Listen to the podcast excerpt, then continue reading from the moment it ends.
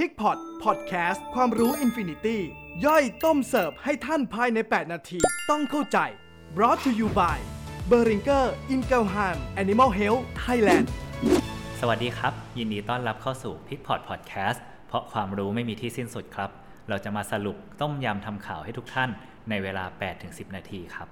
จาก episode ที่แล้วนะครับเราได้ไปเรียนรู้ในเรื่องของตัวเนื้อสุกรแบบ PSE กันแล้วนะครับใน episode นี้เราก็จะมาดูกันว่าจะมีวิธีไหนที่จะมาช่วยลดการเกิด PSE ในเนื้อสุกรได้ครับ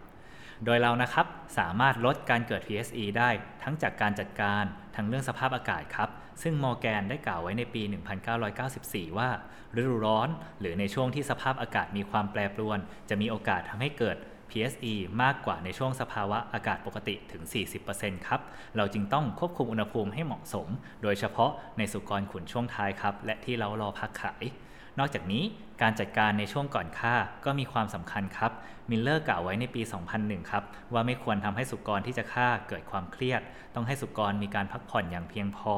นะครับ การจับบังคับสุกรก่อนฆ่า ไม่ควรทำให้สุกรดิ้นมาก เพราะการดิ้นของสุกรครับจะไม่มีผลต่อ การหลั่งกรดแลคติกในกล้ามเนื้อ เพราะฉะนั้นการไล่สุกรในปัจจุบันครับ จะเห็นได้ว่ามีการไล่ขายในช่วงที่มีอากาศเย็น เช่นช่วงเช้า และใช้อุปกรณ์การไล่ที่กระทบกระเทือนน้อยที่สุดครับ นอกจากนี้ครับ Apple ได้กล่าวไว้ในปี 2001 ว่า ควรมีการอดอาหารอย่างน้อย8ถึง12 ชั่วโมงครับ เพื่อลดระดับไกลโคเจน ก็จะช่วยลดอัตราการเกิด PSE ได้เช่นกันครับการจัดการการให้อาหารนะครับจากงานศึกษาของมหาวิทยาลัยโอเรกอนที่ผ่านมา พบว่าสุกรจะมีอัตราการสร้างกล้ามเนื้อหรือเนื้อแดงนะครับ จากแรกเกิดเพิ่มขึ้นไปเรื่อยๆ และอัตราการสร้างจะเพิ่มขึ้นไปถึงจุดสูงสุดที่น้ำหนักประมาณ 50 กิโลกรัมครับ จากนั้นอัตราการสร้างเนื้อแดงจะค่อยๆ ลดลง ส่วนอัตราการสร้างไขมันนั้น จะเริ่มสร้างตั้งแต่แรกเลยครับ และเพิ่มขึ้นไปเรื่อยๆ จนถึงอายุจับขายทำให้การให้อาหารที่มีพลังงานสูงในช่วงท้ายนะครับ จะส่งผลในเรื่องของการสร้างไขมันมากกว่าเนื้อแดง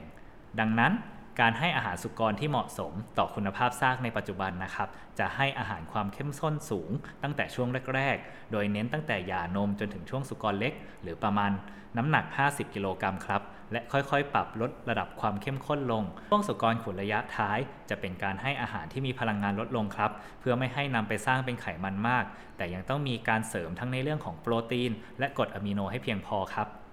นอกจากนี้นะครับ เนื่องจากบางฟาร์มมีการแยกเลี้ยงสุกรแบบแบ่งเพศทำให้สามารถปรับสูตรอาหารให้เหมาะสมกับเพศได้ โดยซากสุกรเพศเมียครับ มักจะมีแนวโน้ม สัดส่วนเนื้อแดงต่อไขมันที่ดีกว่าสุกรเพศผู้ตอนครับ สอดคล้องกับงานศึกษาของโกเวอร์ในปี 2017 ที่พบว่าสุกรเพศเมียมีความหนาของไขมันสันหลัง ต่ำกว่าสุกรเพศผู้ถึง 10มิลลิเมตรครับจึงเป็นอีกแนวทางหนึ่งครับ ในการแยกสูตรอาหารสำหรับเพศเมียกับเพศผู้โดยเฉพาะ เพื่อปรับระดับพลังงานให้เหมาะสมกับเพศสุกรครับ การเสริมสารอาหารอื่นๆครับ ที่จะทำให้เนื้อสุกรมีสีเข้มขึ้นได้ เช่น วิตามินอีบวกเซเลเนียม หรือแร่ธาตุอื่นๆ อย่างเช่นแมงกานีสครับ จะส่งผลในเรื่องของการลดการเกิด lipid oxidation ซึ่งจะทำให้เนื้อสุกรไม่ซีดระหว่างวางขายได้ครับ ตรงนี้ก็มาจากงานวิจัยของ Apple ในปี 2007 ครับ เรื่องของแสงในโรงเรือนก็มีผลต่อคุณภาพซากเช่นกันครับ ปัจจุบันครับการเลี้ยงสุกรในบ้านเรามีการเน้นการให้แสงมากขึ้น เพื่อให้ส่งผลทั้งในเรื่องของการเจริญเติบโต และการกระตุ้นการกินได้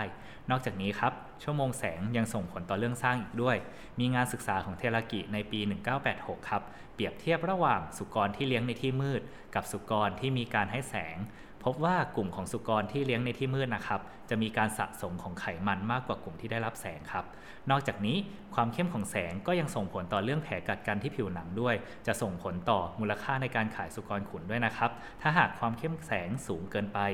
ก็จะส่งผลให้เกิดความเครียดและการกัดกันได้ครับ ในงานศึกษาของมาเตลลี่ในปี 2010 แนะนำว่าในโรงเรือนสุกรขุนควรจะมีความเข้มแสงอยู่ที่ 40-80 ลัก และชั่วโมงการให้แสงที่ 14-16 ชั่วโมงต่อวัน ก็จะส่งผลดี ต่อทั้งการเจริญเติบโตและคุณภาพซากครับ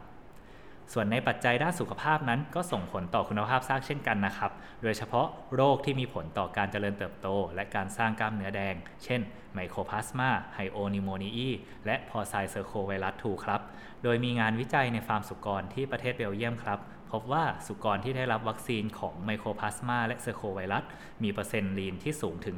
61%และให้ผลกำไรจากคุณภาพซากสุกรที่ดีกว่าถึง 2 ยูโรต่อตัวครับ ถือว่าการควบคุมสุขภาพ ก็เป็นปัจจัยที่สำคัญไม่แพ้กันในการพัฒนาคุณภาพซากครับ ในส่วนของวันนี้ครับหวังว่าท่านผู้ฟังทุกท่านจะได้รับความรู้และเนื้อหาสาระดีๆ เกี่ยวกับการสร้างผลกำไรอย่างเต็มประสิทธิภาพ จากการขายสุกรขุนได้อย่างครบถ้วนนะครับ ซึ่งในส่วนของวิชาการทางด้านสุกรอื่น ก็ยังมีให้ทุกท่านติดตาม ทางช่องทาง p i c p o d Podcast t a l k a t e c h และ p i c k y Connect Facebook Live นะครับสำหรับวันนี้ขอตัวลาไปก่อนสวัสดีครับ